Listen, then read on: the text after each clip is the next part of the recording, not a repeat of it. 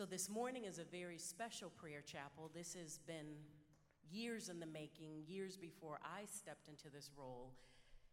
People in a similar role to mine at Bethel and Crown and North Central have been praying about a time to come together for unity, to, as four worshiping communities, that we could come together and pour our hearts out and our hopes for not only our communities, but for the Twin Cities and the world as worshiping communities of faith.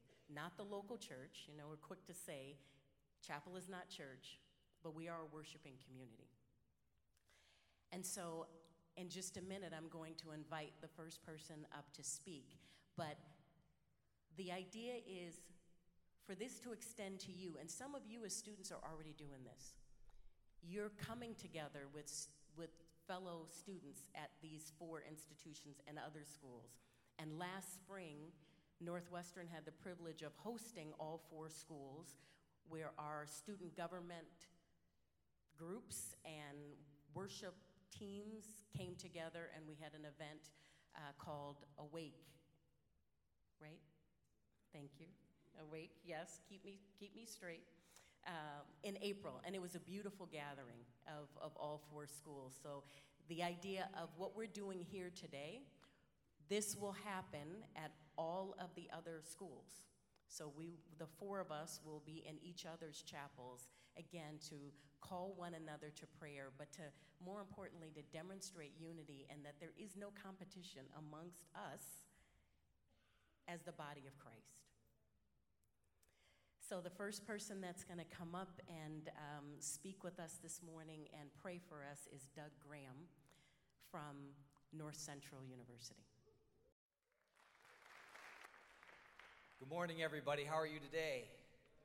It's a tremendous privilege to be here with you and to be with my friends, Nina, Laurel, and Bill, and to address uh, something that we all have in common, and that is the purpose of the church. Uh, I think one of the questions that we often over talk about re- regarding the church is what is the church? And we get into a lot of discussions on dissecting the what of the church, and I love the fact that you here at University of Northwestern are, I think, asking a more pertinent question, and that is why the church? Why the church? I think there are many, many reasons for the why of the church, and perhaps it could be summarized in just simply saying that the why of the church so that there would be a sliver of reflection of what heaven looks like.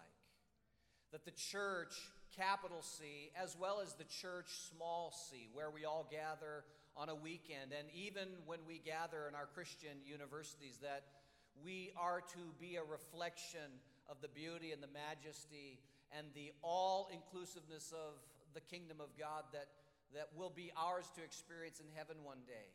So I'd like to give you three words real quickly, and then I'm going to lead you in prayer as we pray about the unity that we are all desiring within the body of Christ. The first word is beauty beauty. I believe the why of the church is about beauty. I don't think there's anything more beautiful on the planet than a bride ready to be received by her groom. And we, as the body of Christ, have been described as the bride of Christ. And so there's a beauty when I think of a bride who's prepared for her wedding. I think of someone who is very precious and delicate and beautiful. And so we, as the church, sometimes mistreat each other, and sometimes we uh, think wrong things about someone who might have some different views on things that are minor when we all agree that Jesus is Lord.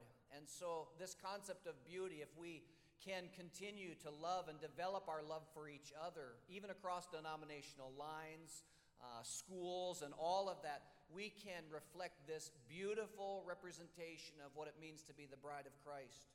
The second word that I think will help us to reflect heaven on earth by being the church is the word building. We know that the church is not defined by a building, but Peter tells us that we are all living stones that are built upon the cornerstone, which is Jesus. So that when we find ourselves in the right position, in the right place, in a local church that is using our spiritual gifts and we are joined together with other believers. A building is being built, more than just a structure, but a gathering of people where people that are hurting in our world and lonely and lost can actually come to a building or a school or wherever you gather as a church, maybe a Starbucks. They can find shelter. And so we reflect the beauty, the awesomeness of heaven by being that, that place, that not so much a building, but a gathering of people. Why the local church? Because there's a building that needs to be established so our world can find Jesus. And then the last word is the word bonding. And we know that the church is meant to be a place where we experience koinonia, fellowship, the knitting together of our lives under the banner of Jesus as Lord and our love for Christ, enabling us to transcend some of the differences that we may have, yet gathered together, we're knitted together, diverse in many, many different ways, yet we together create God creates a tapestry with multiple colors, multiple expressions, truly reflecting what the book of Revelation teaches that one day in heaven, every tribe, every language, every nation shall be represented. And it is, isn't it wonderful that we can aspire to be a representation, a, a sliver of what will one day be in heaven? So, as I lead you in prayer for unity in the body of Christ, I just remind you that on all of our college campuses, we're Christian. We're not the local church, but we come from local churches. And in our individual schools, we also know that God calls us to bring how God has been using us in our churches, maybe our home church or a local church in the Minneapolis St. Paul area. We bring those gifts even to our college campuses. And we not only share our gifts at our college campuses, but we share our gifts even in in some of the other uh, schools. I know that last night I was at our Wednesday night praise gathering at North Central, and I know that there were students from University of Northwestern there. I know there were students from Bethel there. Perhaps there were students from Crown as well. But we share our gifts not only in the church, small c, not just on our college campuses, but also in the big C as we gather together and try to reach the world for Jesus. So let's pray together. Father, thank you for this student body at the University of Northwestern. And I pray for them, even as I pray for students at North Central. And I pray that God, also the students at Bethel and at Crown College, and we pray for Christians across Minneapolis, St. Paul, that are studying in various universities, that you would call us and raise us up to be the church. That the church is the gathering of those who follow and love you. I pray that you will further strengthen our koinonia, break down the walls that keep us separated, but enable us, Lord, to see each other as brothers and sisters in Christ with the same call to love you and to love the world. I pray this in the name of Jesus. Amen. Thank you, Doug. Well, my name is Bill Kuhn. I serve as Vice President of Student Development and Campus Chaplain at Crown College. It is a delight to look out and see you. You are beautiful. And uh, the church is beautiful. That's a great word. It's a great word. So I appreciate that. It's great to serve as well with uh, those serving in similar capacities as my own at other campuses. And it's nice for us to kind of get together every once in a while and swap some stories. And that's a privilege as well. Well, I became a Christian in high school. I didn't grow up in the church. I didn't go to vacation Bible school when I was a little kid. I didn't know any of the Bible stories. I didn't know that the Bible was divided between the Old Testament and the New Testament. I was so confused. And this gentleman talked to me about Jesus, and I said, I think I want to be a part of that. And he introduced me to Christ, and then he took me to church, and I thought, you know, I got to tell others about this. And I sat in uh, civil, what was it, politics class in high school. And I sat across from this kid and I said, Hey, by the way, I'm going to church. And he said, Yeah, well, I, I go to church. I said, Yeah, but I'm a Christian. He said, Well, I go to a Lutheran church. I said, That's not Christian. I'm a Christian and I go to a Christian church. I thoroughly confused him, I'm sure. I was. I was just ignorant, to be honest. I just didn't know. But it's fascinating to think back at my naivete. That at some point, for me, there were just two groups There were Christians and everybody else. Well, obviously, as I've grown through the years, I've realized that there are other Christian denominations and there are distinctives, which I think as Christians we need to acknowledge that there are distinctives within our movement. But we celebrate Christ. When you go to the book of Revelation, what you find is this constant scene in heaven where these people are gathered together of all peoples, tribes, languages, and nations. And there they are, and every time they're gathered together, they are around one person, Jesus Christ. See, what unites the church, what unites the church is the person of Christ and a commitment to Him. When the church was founded in Acts chapter 2, Luke, the doctor, decided he was going to write an account of that. And here's how he described the gathering of God's people they devoted themselves to the apostles' teaching and to fellowship, to the breaking of bread, and to prayer. Then he goes on and describes this marvelous community that everyone was filled with awe, that there were many signs and wonders taking place. All the believers were together and their possession and they shared their possessions. They continued to meet together in the temple courts. They broke bread and it's like, wow, that's an awesome community. And what I wanted you to know today is that I believe that there does not exist any of that community without first a commitment to Christ. That we don't share unity until we're first committed to Christ. So we like Acts chapter 2, 43 through 47. We're not as excited maybe about verse 42. They devoted themselves to the apostles' teaching, to fellowship, breaking bread, and prayer. And it is when God's people humble themselves under Christ that unity is born. It is, I'm going to make up a word here. I know we're in an academic setting, but it's, it's our underness that brings unity. Does that make sense? It's when we get down under Christ that we look at one another and go, oh my goodness, we belong together. So let's take a moment to pray. And we desire that churches would rise up in unity and lead this nation and this world toward Christ. Would you pray with me? Father, we thank you that in your infinite wisdom, you called out people through the person of Christ to be united to one another and to be your visible hands and feet to a lost world. May they see us underneath Jesus, gathered around Jesus, worshiping Jesus, serving Jesus, committed to Jesus. And where there is commitment, there will be community. So, Father, help us to be your humble people, serving alongside of one another, considering others better than ourselves. And to that end, may Jesus be glorified. In his name, amen.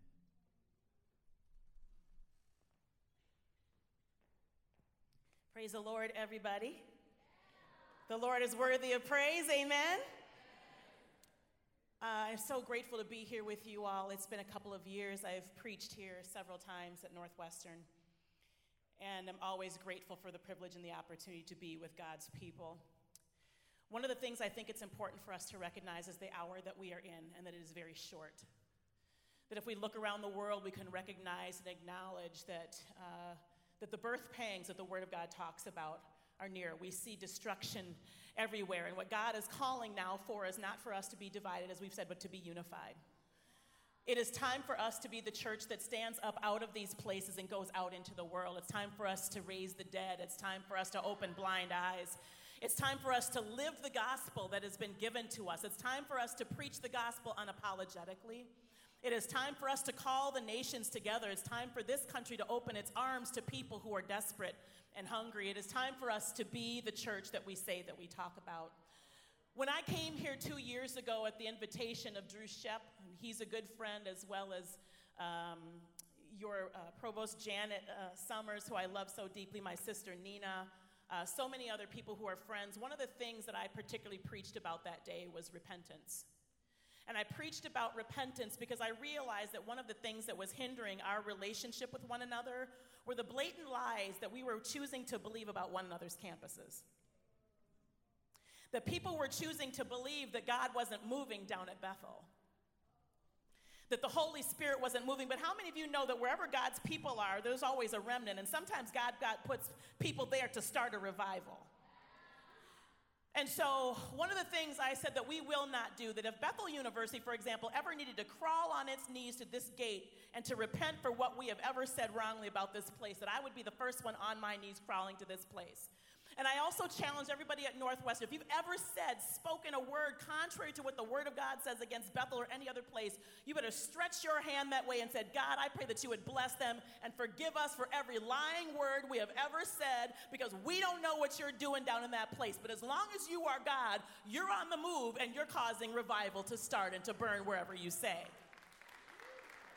So I want to tell you that when we come together in unity, as in Psalm 133, where the Word of God says, as they were ascending up, how good and pleasant it is when brothers and sisters dwell together in unity. It's like the oil on Aaron's beard that ran down. When we, as the head, run, when it runs down, it can't help but soak and saturate the rest of the cities. It can't help but get to the University of Minnesota. It can't help to get to St. Kate's and, and, and St. Thomas. It can't help but to get down there if we're really flowing in the Holy Spirit.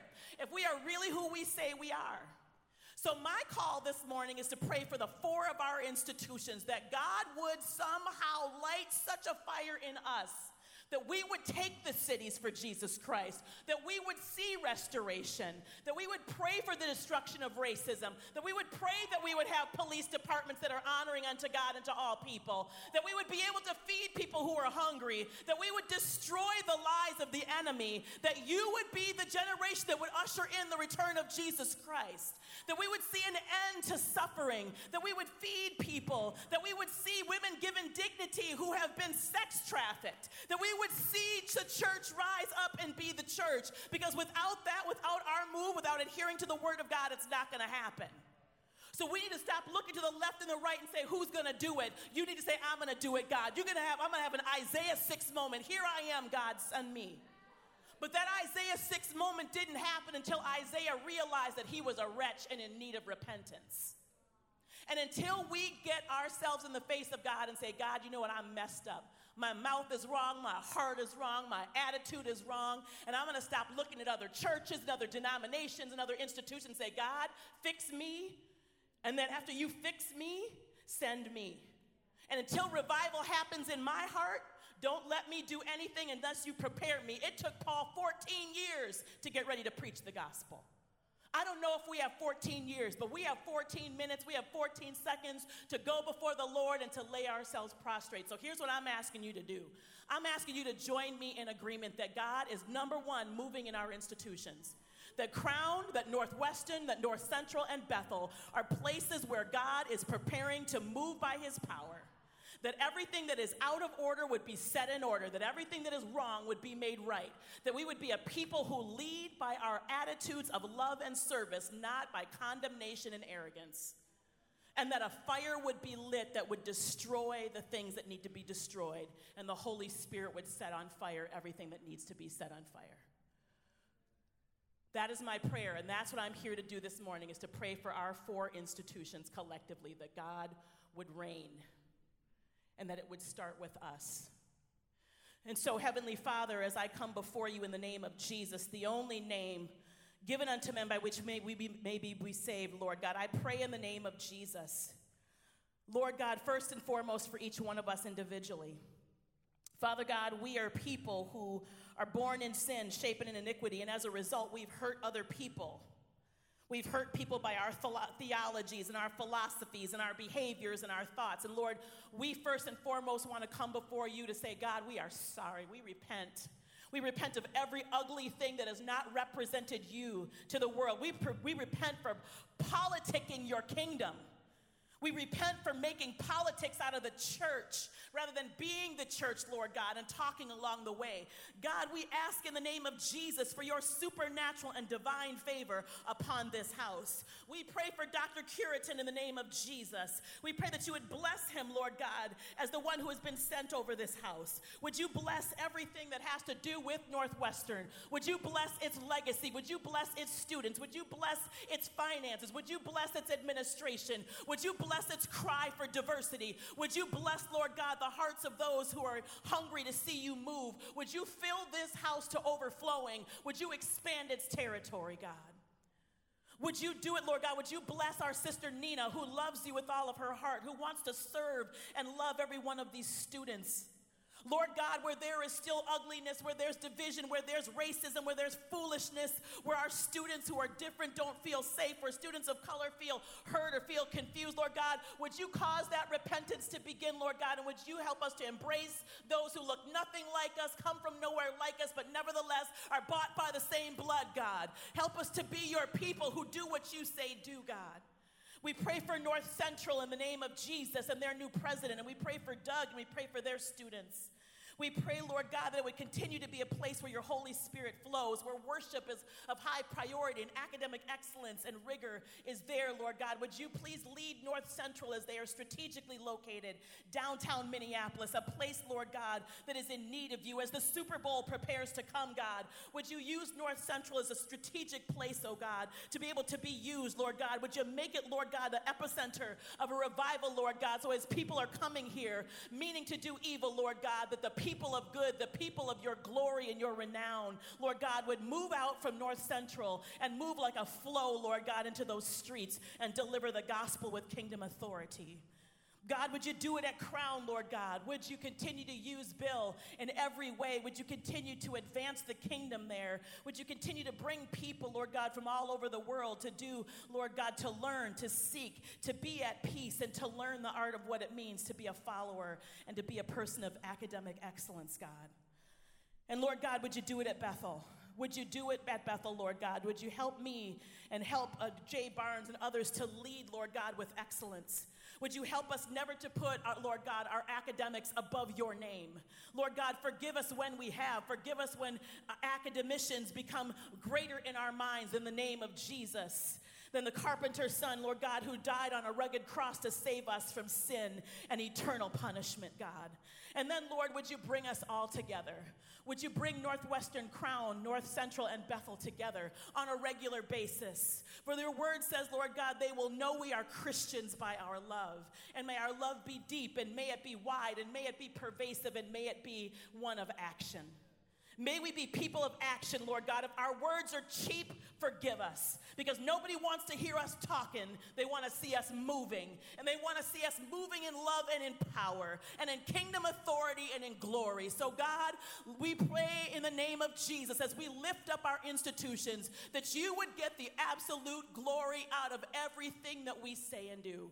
And may you use this generation, the thousands and thousands of students represented at our institutions, and the other Christian students who are there as missionaries, even in other churches and other places in these academic institutions. Would you use us to create such an epicenter of glory in the state of Minnesota that it ripples across this nation? And this nation says there was a cry that went out in Minnesota, and something happened there, and we're not going to travel to see it. We're going to say, Come, Father, come, Lord Jesus, to this state and make it happen among us too.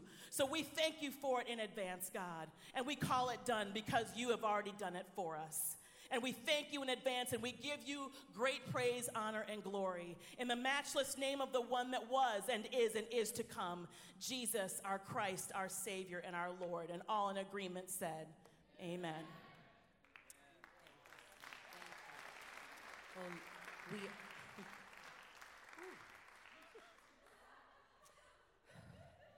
That's why I saved Laurel for last.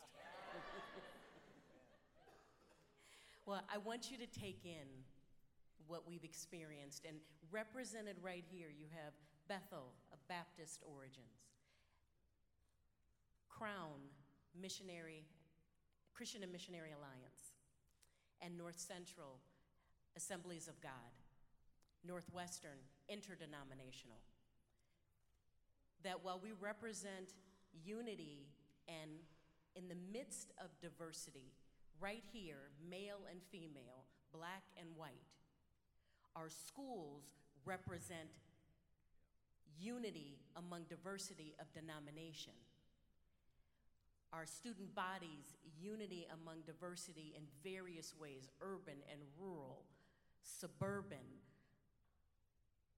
denominationally, that we are one as the body of Christ, but we have to walk that out. So I want you to stand and I want to pray over us the prayer that the Apostle Paul prayed for the Ephesian church.